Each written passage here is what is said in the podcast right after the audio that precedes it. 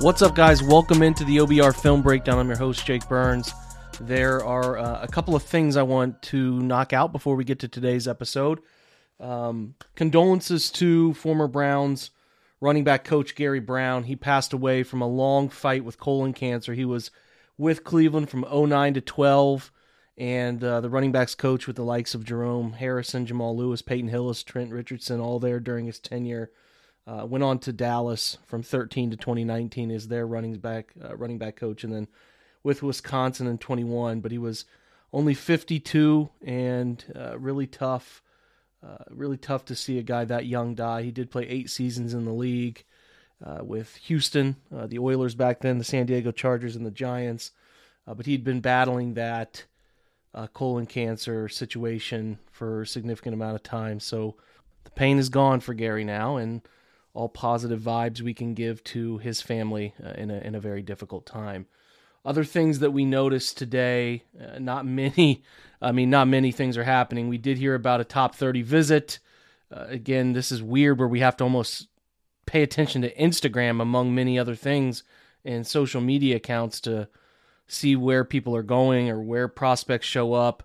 Arizona State running back Rashad White had a top thirty visit with Cleveland. And again, what I think is going on here is that there are a lot of guys Cleveland likes to bring in as top thirty visits who are undrafted free agents to let them get in the building, let them see things, uh, get comfortable with Cleveland, get comfortable with the coaching staff. And like, Cleveland doesn't really want to tip their hand about where they're going with a lot of guys. So what they like to do, and a perfect example is Chase Lucas, the cornerback out of Arizona State, who played in the Shrine Game, which was a huge focus of the first Building the Browns episode. If you watched how Jeff, Brown, uh, sorry, Jeff Howard, the uh, pass game coordinator, defensive backs coach, getting a chance in that East-West Shrine Bowl to call defense as a defensive coordinator, really formed a connection with Chase. This is where you see the Browns take advantage of undrafted free agent guys having a priority and remembering their time in Cleveland as a means to, you know, have a chance to get a leg up on competition. The guy would pick Cleveland in that regard. So, Uh, other things from behind the scenes too. There, you get a you get a look at Ashton Grant, the Browns' offensive quality control coach, with a really cool thing, kind of, kind of little session there at the Pro Bowl Skills Showdown, and then Callie Brownson, the uh, chief of staff, also talks about what their coaches and the coaching staff completes in the first part of the offseason. So really, really interesting stuff. And I and I think what was cool too was Kevin Stefanski talking about how his first opportunity to really call plays came in the Shrine Bowl, and his opportunity, I think it was twenty sixteen, he got the opportunity to uh, to do that. So sort of if your coaches get tasked with coaching that game, you can level up a guy like Jeff Howard, a defensive backs coach, to let him get comfortable with what it might look like to become a defensive coordinator. So that was a really nice Uh, peel back behind the curtain. But I really did also want to reiterate that those draft visits that happen, you're not seeing a bunch of big names. Now, Traylon Burks was not able to make it to Cleveland. I think they're going to do something virtual. They'll bring in some big names, but not a ton of big names all the time, because what they want to do is get a leg up on those free agent guys. If you get drafted by Cleveland, you got no choice. You're coming to Cleveland. But otherwise, those undrafted free agent guys, it's an interesting thing to get a leg up on those guys, get them in the building, expose them to the to the uh, Berea, set up all of that, and see if you can get a guy to pick Cleveland when it comes down to maybe even money after the draft concludes and you're calling agents making offers. Other interesting articles out there, Nick Harris uh, talked on the Cleveland Browns website about his opportunity, what he's ready to do, how he's ready to handle it. Really good insight, and and he spent some time on Cleveland Browns Daily as well with Nathan Zagura, who we should have on the show later this week, talking about how excited he is to get going, and you should you should read that. I'm a big believer in Nick Harrison, pumped for his opportunity to get a real uh, shot to start this year. So otherwise, things that I thought were noteworthy was was Joe Thomas today uh, saying essentially that his dream job would be to take over Doug Deacon's uh, color analyst job. Now, he's not the color, he's the, I don't know, hold on, Donovan's the play-by-play guy. So uh, that would make the color analyst job Joe Thomas's. He said he wants to do it. It would be a dream job to do it, but um, is not able to do it right now because of his, his young children and the weekends. You got twenty straight weekends of covering football uh, as the as the color analyst in the stadium or traveling to opposing stadiums, and it would just be a lot for him with his young children. But someday that'd be really cool to have Joe Thomas take over for Doug Deacon's job. uh, and be the color analyst of the Cleveland Browns alongside Jim Donovan. If Jim's still doing it at that point, that'd be really neat. So wanted to point that out because I hadn't heard about it until today, uh, just now. And then, yeah, that's about it. Otherwise, the only other thing that came out noteworthy was Deshaun Watson will not be, and some of you may know this, some of you may not, will not be having any trials during the actual season. So once the twenty twenty-two season gets here, all of that will stop if it's still going. Who knows what could happen in the next three, four months as far as a settlement goes or anything of that nature. Uh, otherwise, he will um, not be having any sort of uh, trial situation happening in season. That's a part of, I guess, an agreement between the uh, council of, of Watson and the opposition, uh, Busby's, uh, the, the folks who are the, the women who are on the other side of the claim. So that is interesting news to me, and I wanted to share it with you. That's that's one of the few new things that have come out with the Watson situation, among some others that we might get into if it becomes something serious down the line. We'll keep our eye on that. Um, otherwise, the thing that was on the website today, we had uh, the Newswire, then we had uh, a great article from Corey Kennan on O B R Draft, Cleveland Browns Day three edge targets in the twenty twenty-two N F L Draft. What he did was look at old, you know, targets who are not older. So typically as the, as the late round guys hit, you get, uh, you get older prospects, and, and, you know, it's just the, the lay of the land here is that you want younger prospects, and younger talented prospects go earlier in the draft. So what Corey wanted to do was look at some day, late day two, day three prospects who still fit the age guardrail. If the Browns wanted to stay young at some of those positions, led by Tyreek Smith of Ohio State, go check out that article. Some informative things there as far as Uh, options that are going to be available late. twenty for twenty continued, twenty prospects in twenty days with interior D lineman and edge Logan Hall from Houston. I am a big believer in Logan Hall, uh, have been from the jump of this draft cycle. Really like his inside out flexibility at twenty-two years old. He just turned twenty-two years old. Um, he's actually, he's, he's going to turn twenty-two years old. I should note that these ages Dane does are at the at the point of the draft. So he'll turn twenty-two on the twenty-second of this month, just ahead of the draft starting on the twenty-eighth.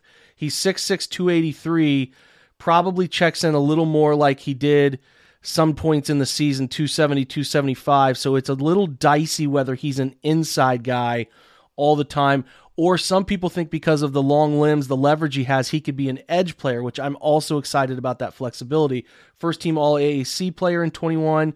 I think his pick range is likely forty-four. He's unlikely to be there at pick seventy-eight. He is a three tech kind of sometimes four eye, which is the inside eye of the offensive tackle in the scheme. Uh, some teams use whether it's an odd front or an even front. But what's interesting about him is he's a worker, man. He was only a three-star recruit, hovering at about two hundred thirty pounds when he got to Houston. Did not have a ton of big-time offers, coming from a military family, traveled a lot before he finally settled down in Belton, Texas.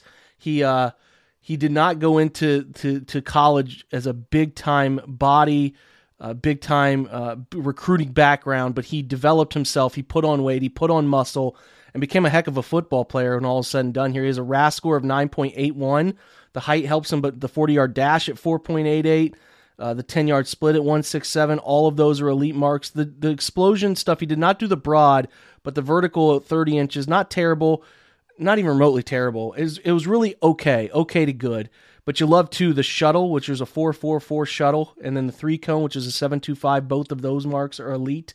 ninety-eighth percentile height for the interior D-line position, and again, why some people consider him an interesting idea to move outside, because he's only a fifth percentile weight uh, player there. He is a ninety-second percentile runner, a ninetieth percentile three-cone, and eighty-fifth percentile um, uh, guy there, too. Uh, he doesn't really mesh really well with many inside guys. I think Henry Anderson, a defensive tackle at Stanford in twenty fifteen who played with the Jets, is a really great comparison. Um, DeMarvin Leal from this class is a seventy-five percent comparison.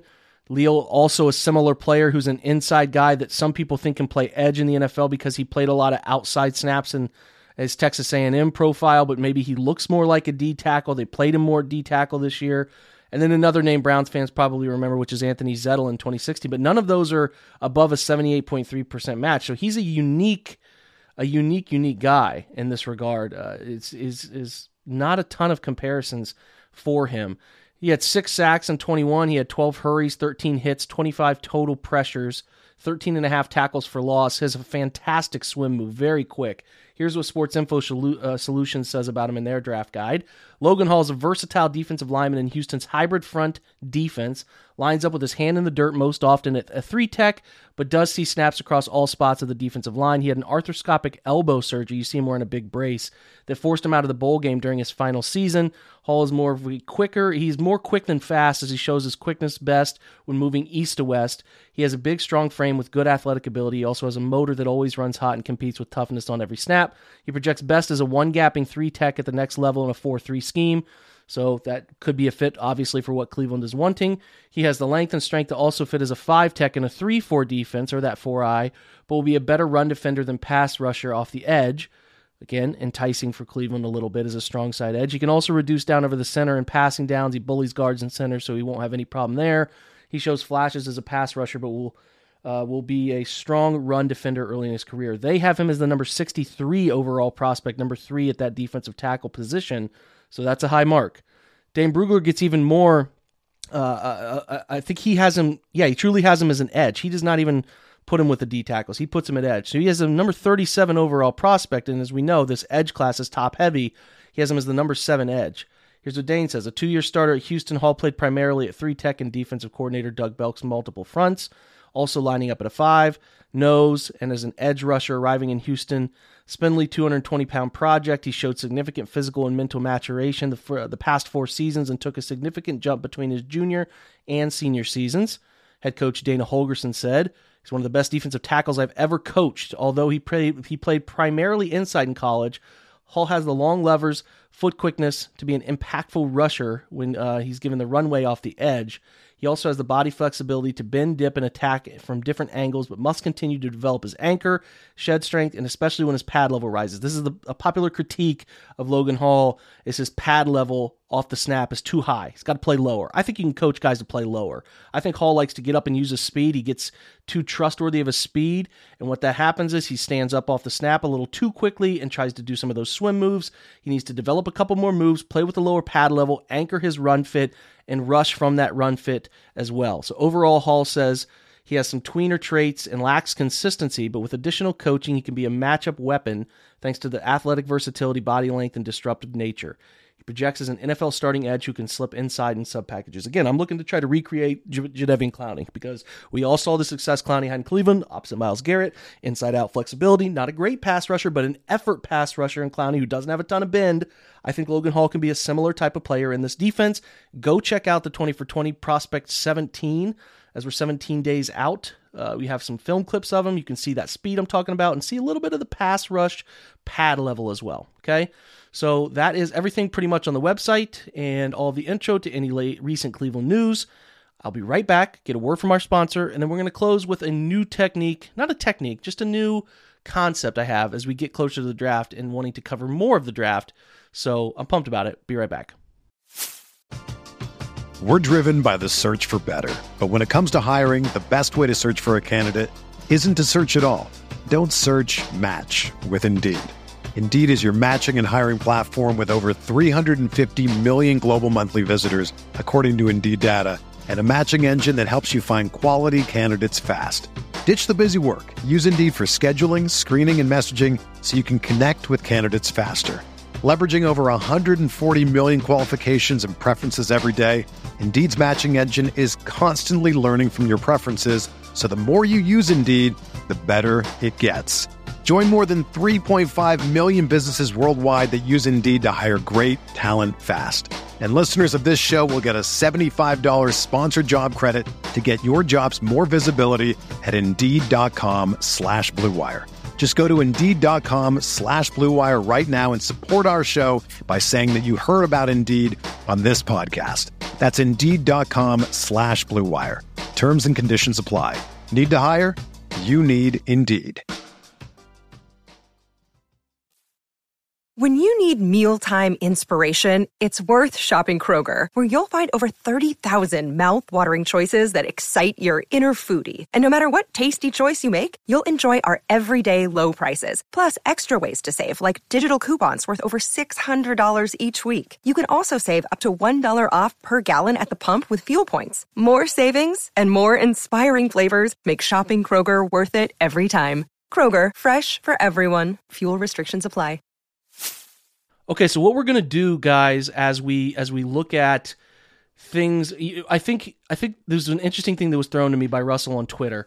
He said, you know, a, a fun thing to do would be to go back and look at previous scouting reports and see where guys hit and where guys did not hit.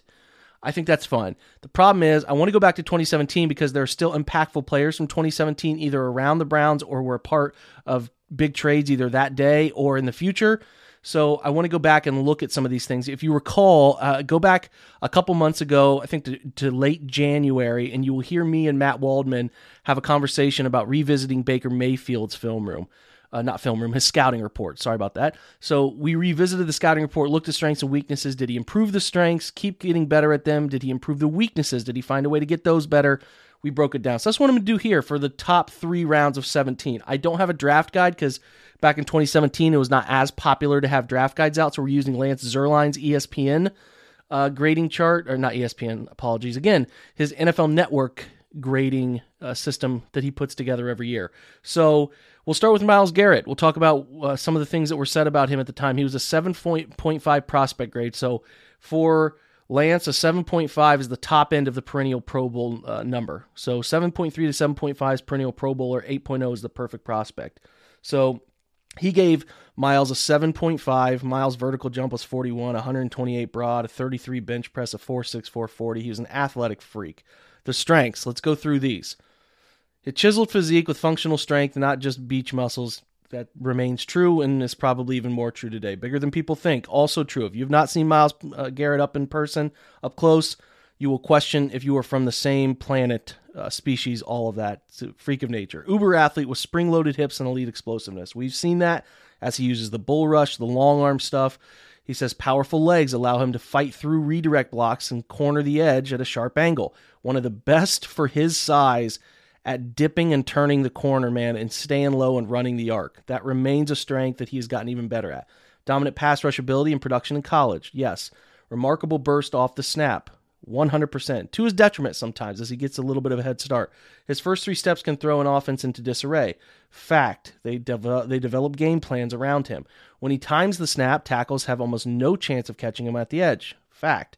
Wicked, whirling, dervish inside spin move that's reminiscent of Dwight Freeney's. He does not use that inside spin move enough. He uses it some. Would love to see him use it more. Charges, coils, and springs into the tackles to help facilitate a quality bull rush. Absolutely. Game-wrecking potential. Absolutely. Has game experience against the likes of Lyle Collins, Sean Coleman, Cam Robinson, Laramie Tunsil. Some old names there. Some good, some bad. Can play with a hand in the ground or standing. Fact. Able to spin in either direction out of a block engagement. Still a fact. Lightning fast inside charge. Extremely disruptive against the run. Agreed. Gobbles up grass with long strides in open field pursuit. There is a popular clip of him chasing down Deshaun Watson in the open field in twenty twenty where Watson couldn't believe he caught up to him. It's kind of funny to go back and look at that now. Plus acceleration to the runner. Agreed. Quick twitch creates ability to bound suddenly into running backs looking to, cha- to charge past the line of scrimmage. Yes, he catches people off guard. He's created fumbles that way from running backs who don't see him laterally. Outstanding rate as a tackle finisher with running backs and quarterbacks rarely escaping his clutches. Agreed. If he gets his hand on you, he's likely to bring you down and looks to maintain run fits rather than play hero ball. I think that's a fact. Sometimes he gets away from that. The, the hero ball thing can be there with Myles every now and again. He has the ability to play both sides of the line of scrimmage, and they do that with him. Now, weaknesses, not as many. Relies heavily on tremendous athleticism and explosion, as he should. I don't really view that as a weakness. Still learning how to string moves together and work with a pass rush plan. He has gotten better at that. He started to string together Euro step to club rip to to inside fake spin to back outside, running the arc to uh, to to speed to power bull rush. He's he's figured that out. At times will take too long to activate counter moves when initial attack is stalled. I think that's still true. If he wants to unlock another level, he has to feel when he's beaten counter a little quicker. Effort level appears to closely tied to fatigue level at times.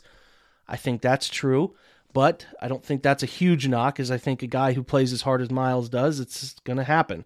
As a pass rusher, uses hands reactively too often rather than proactively. I think he's gotten better with the hands. Gets too cozy with blockers and will ride a block for too long. I, I eh, no, don't don't think that's a problem anymore. Needs more urgency and disengagement in the run game. I would agree. Would benefit from violent stick and move punch quickness into blockers. Yeah, and I think he's figured that out.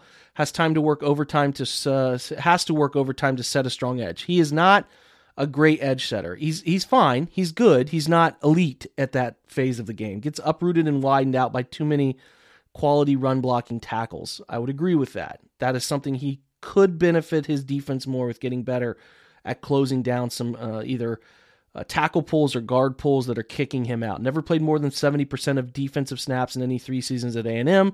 He has been very durable in his time in Cleveland, has proven that wrong, and scouts are convinced he took plays off to protect his health this season. I, listen, I, I didn't see that back then. I don't see it now. His comparison is Julius Peppers, and um, I think Lance did really well with this scouting report, and I think Myles has gotten better than we even expected, and I think he's continuing on the path he's on. He is a Hall of Fame path as we sit here today. So that's Myles. Jabril Peppers. Okay, he was a six seven zero grade, all righty? six seven zero puts him squarely in a year one starter grade for Zerline. The comparisons to Charles Woodson are nuts. Both are really good return men, but Woody is one of the greatest playmakers of all time. Peppers has one interception, again, that one interception against Ohio State, and I don't think he's ever forced a fumble. Michigan might move him around too much.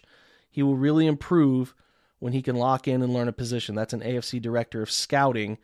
The overview from Zerline, the ultimate Swiss Army knife on the collegiate level, and will likely play a hybrid role at the next level that allows him to blitz, cover, and chase.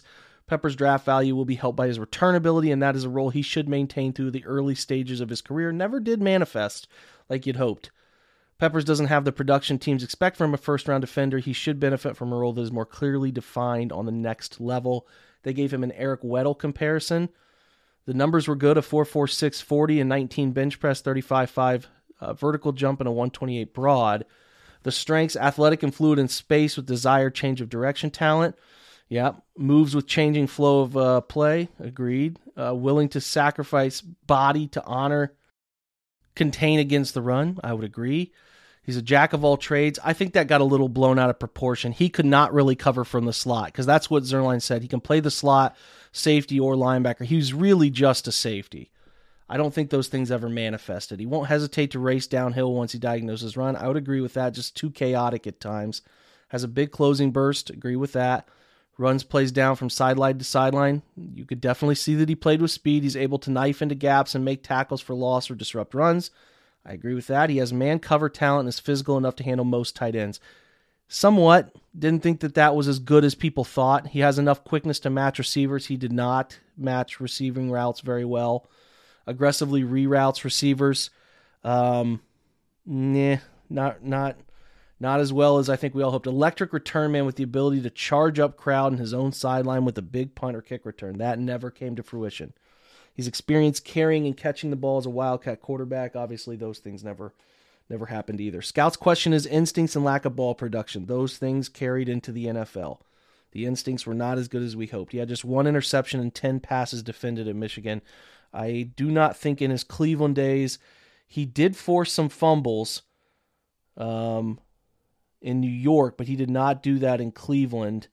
He ended up with, let me see here, he ended up with two interceptions in his two Cleveland years and eight passes defended. So he was not crazy production around the football. Slow to recognize the construction of play and can be found playing through a straw at times. Listen, they stuck him deep down the field in, in Greg Williams' scheme and said, just be our center fielder, right? And and I don't know that that helped his young development because this is a thing that I think held true. He needs better recognition and anticipation to become an improvising playmaker. Never felt like that came to fruition for him. He's just a guy when he's asked to play deep safety. I think that's pretty true, and unfortunately, that's how he was used in Cleveland. Slow to read and range until the ball is in the air. Also agree, can be zealous, overzealous against play action and drawn below his deep ball responsibilities. I thought he was fine with deep ball responsibilities here. Too small for linebacker duties like, like we see Ronnie Harrison play dimebacker, would agree with that. Leads into tackles with ducked head, agreed with that, that uh, often caused him to miss, and he opts to rather hit than wrap up. So I think that's pretty fair. I think it's pretty fair. He was a year one starter, fine player, was a big part of the Odell trade, pick twenty-five. I think you can see where you, the things that you were most concerned about, ball production, playing him at deep safety, it never materialized. So that's Peppers. Now you get David Njoku, who was picked twenty-nine in that draft, a six point eight oh prospect grade, so a little better than Peppers from Zerline, a year one starter. He says about David, N F L teams looking for athletic tight ends should uh, book their ticket for Coral Gables about every year. Njoku is the next highly rated tight end from the Miami area to from the Miami University, following Shockey, Greg Olson, Jimmy Graham, Kevin Everett, Kella Winslow the second, the former high school receiver and national boys high jump champion, only started nine games in his two years on the field with the Hurricanes, but was a popular uh, option in the passing game. He caught twenty-one passes, three hundred sixty-two yards, and a touchdown as a redshirt sophomore. Um, and he came out of the draft way before people thought he would. In sixteen, Njoku didn't win any all-conference award because the A C C was stacked at the position, but he was a major threat in the red zone, where he had forty-three catches, six hundred ninety-eight yards, and eight touchdowns. And I, I do hope the Browns can get back to that. It's been such a long journey for David in the N F L. He was a great athlete, obviously, a thirty-seven and a half vert, a one thirty-three, uh, one thirty-three broad jump, which is wild, a nice three-cone, a good twenty-yard shuttle, twenty-one bench press reps, a four six four. This is what Zerline says as he compares him to Greg Olson, ascending pass-catching talent with elite athleticism, enough fight in his run blocking to believe he can be lined up anywhere on the field at any time. And Njoku should annihilate the competition with monster numbers and speed and explosion, but his play on the field shows he's more than a combine warrior. He's still growing into his body, has to add to his play strength, but his playmaking potential and elite traits make him a first-round pick and a future Pro Bowler. Still waiting for that Pro Bowl level to happen. After the first two years, I think everybody thought that was going to happen. Right? If you go back and look at David's first two years, he was definitely an ascending player, and they're hoping that ascension can happen again now. He went thirty-two catches, three hundred eighty-six yards, and four touchdowns year one. You went uh, up like linearly as you want, fifty-six catches on uh, for six thirty-nine and four touchdowns year two. And then since then, we know it's kind of uh, that rookie, sorry, that twenty nineteen injury season happened where he only played four games. He only started one. twenty twenty was, you know, Austin Hooper arrival. He only had two hundred thirteen yards, but he got back to four seventy-five as a twenty-five-year-old. He's only going to play at twenty-six this year, so a lot to still be decided for David. Browns thought enough of him to give him another year. Here were the strengths. Great muscular definition with long arms and room for ten more pounds. He found those ten more pounds. Another guy, like I mentioned earlier with Myles Garrett, where if you see him up close, different species, man. Elite athlete and seam buster deluxe. I don't know that he's as fast as people think he is vertically, but he can run, but he's not like, he doesn't have a true breakaway level to his game. Most tight ends don't, but he's just got this very upright running finish where he's not quite a four six, four five guy that you think he might be, but he's got enough speed. Can stick a foot in the ground and break in either direction at ninety degrees. He runs those stick routes well. I agree with that.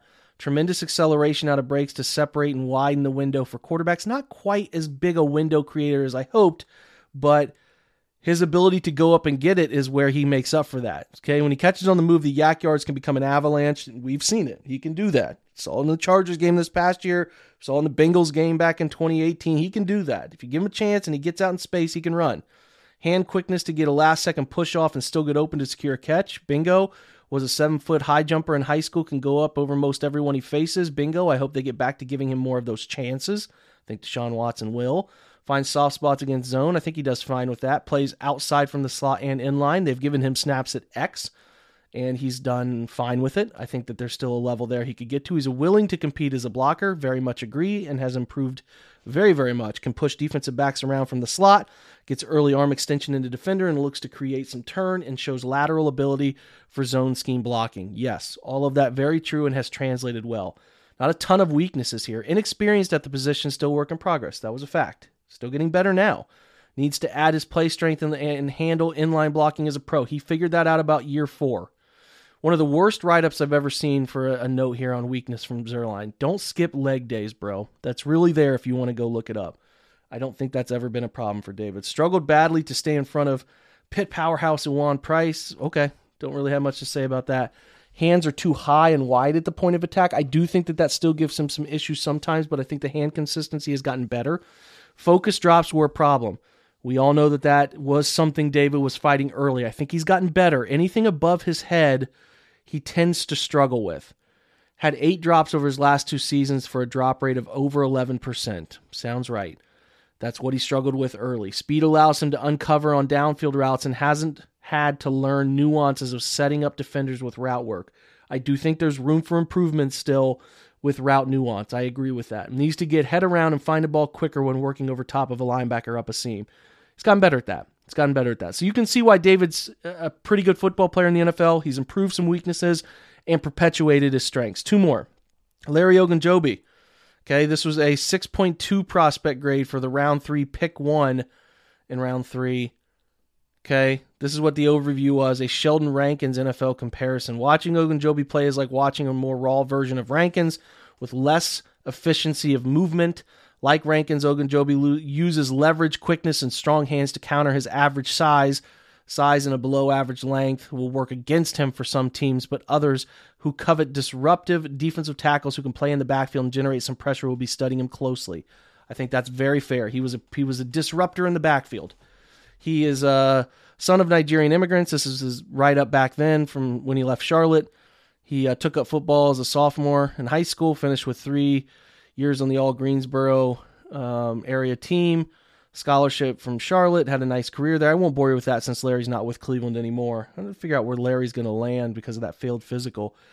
Some of his strengths that I think ended up manifesting: low center of gravity, impressive power, uh, coursing through his hips. Totally agree. Very powerful dude. Strikes with leverage, able to dislodge blockers with anchor issues, has speed to chase runners in space, can set the edge or penetrate upfield, makes impact tackles on either side of the line. Hands are fast and powerful. Has strong, uh, sorry, strength and balance to fight through and redirect blocks to maintain his journey to the quarterback. Uses powerful right-hand club to bat away blockers' punch and slide over the top and into the backfield. Pushes the pocket with a bull rush. That's all very true. He's a very good, in his time in Cleveland, very good pass rushing inside guy. But he just, these are the weaknesses I think ended up. Very average build for an interior player. He got better with the build. His body turned in a good direction. He he worked hard. Had to continue to add weight at Charlotte, but likely needs a few more pounds. Below average arm length makes it essential for him to get into blocker first. He would get overwhelmed if he could not get into a blocker first. We'll get big boyed occasionally. Agree. Big guards with length, able to disrupt his rhythm and alter his plans. Totally agree. That's why Larry would disappear so often. Gets in a hurry when he smells a sack and will overturn or overrun the target at times and would benefit from more disciplined pursuit angles in space. I think that you could argue Larry had a great run for a third-round pick here. I very much agree with it, um, and I really would have liked to have seen him here uh, longer. Obviously had a great season for Cincinnati and parlayed that great season in Cincinnati to another nice con- his first big contract with the, with the Bears, but failed the physical, so I don't really know where that's sitting right now. Be interested, maybe a call could be made there. I'm not sure. Last one of the third round picks, or early picks, I should say, first three rounds. None other than Deshone Kizer. Round two, pick twenty. Right. six point three grade, six point three for Zerline is eventually be a plus starter is what he projected for, for the young man. four eighty-three forty-yard dash, a thirty point five vertical at one oh seven broad. Zerline was high on him. Kizer got a chance to start at Notre Dame as a redshirt freshman in fifteen when Malik Zaire had a surgery on a broken ankle to end the season. The big-bodied athletic passer will be given his, uh, will, uh, played well given his lack of experience, completed sixty-three percent of his passes, two thousand eight hundred eighty-four yards, twenty-one touchdowns. Kizer earned the starting spot in twenty sixteen for Brian Kelly, threw for twenty-nine twenty-five, twenty-six touchdowns for the four and eight Irish that year, and came out of the draft. N F L comparison, Steve McNair. Sean didn't quite get there. The comparisons to Steve McNair could raise eyebrows, but that is based primarily on size, mobility, and arm strength.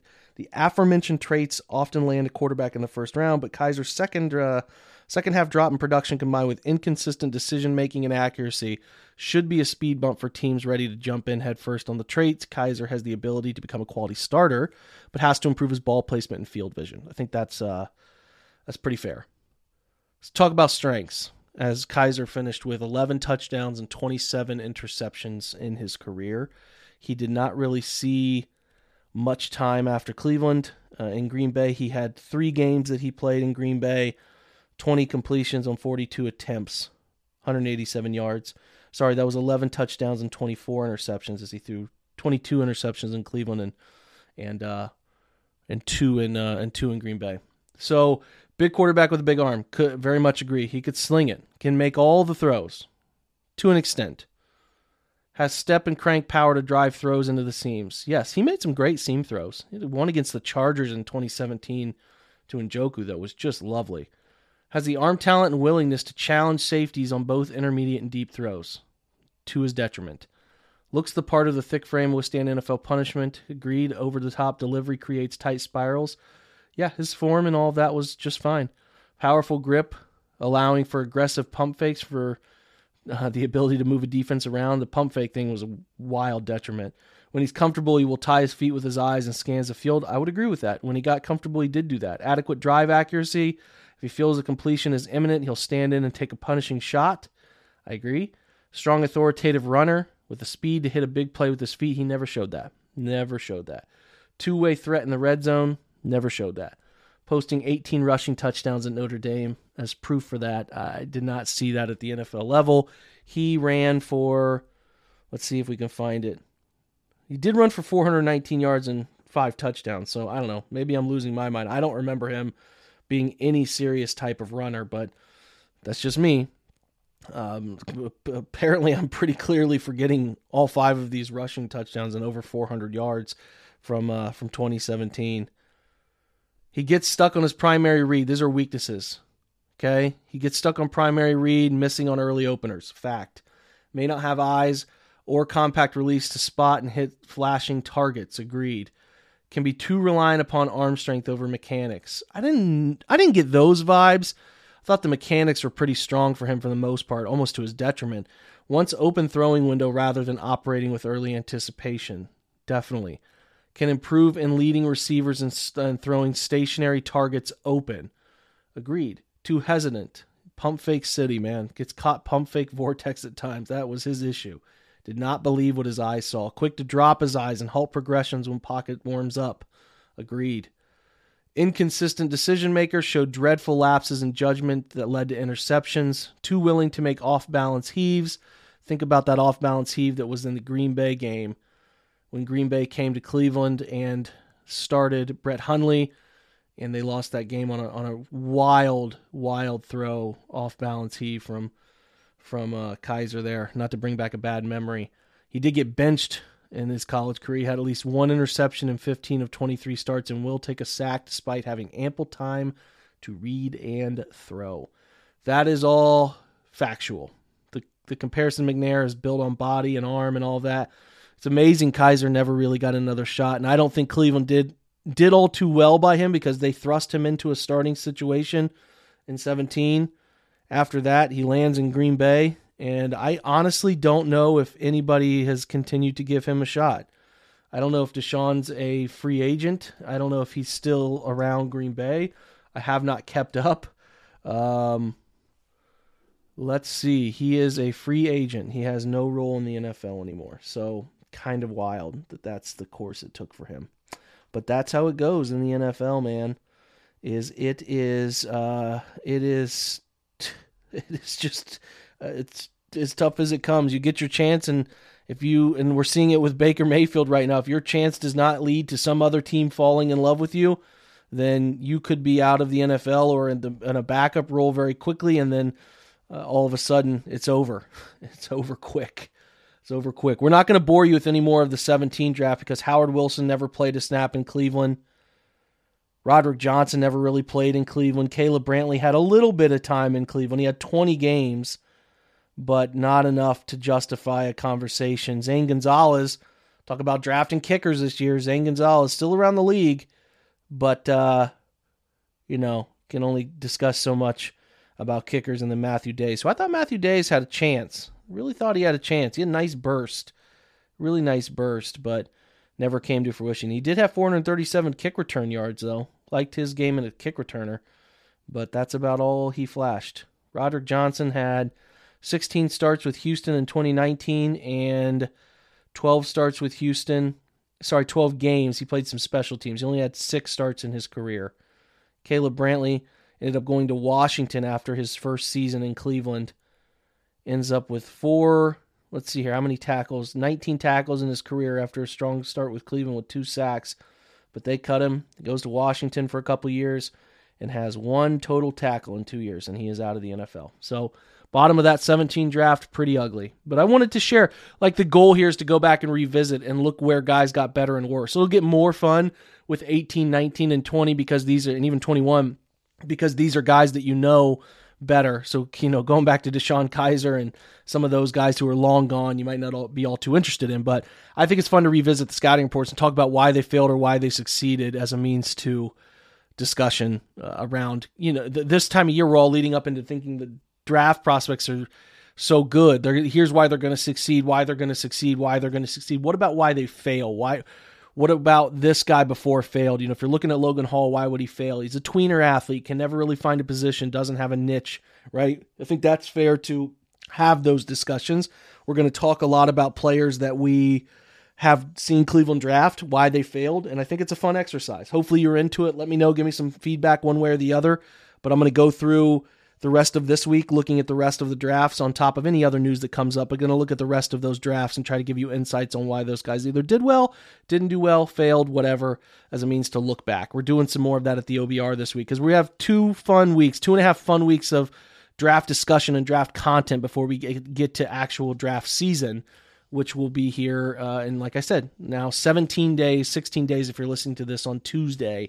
sixteen days and that uh, that draft will be here. So I want to have as much discussion around draft previous and draft future as we can. Thanks for checking out today's episode, guys. Appreciate your time, support, and all of the love you give to this podcast every single day as I try to put together as many episodes as I can for you. We're over five hundred episodes, like five oh five now. I've had a ton of downloads this year already, and I look forward to bringing you great content and coverage from an X and O's perspective as often as possible for your Cleveland Browns. Appreciate you all. Have a great Tuesday, and go Browns.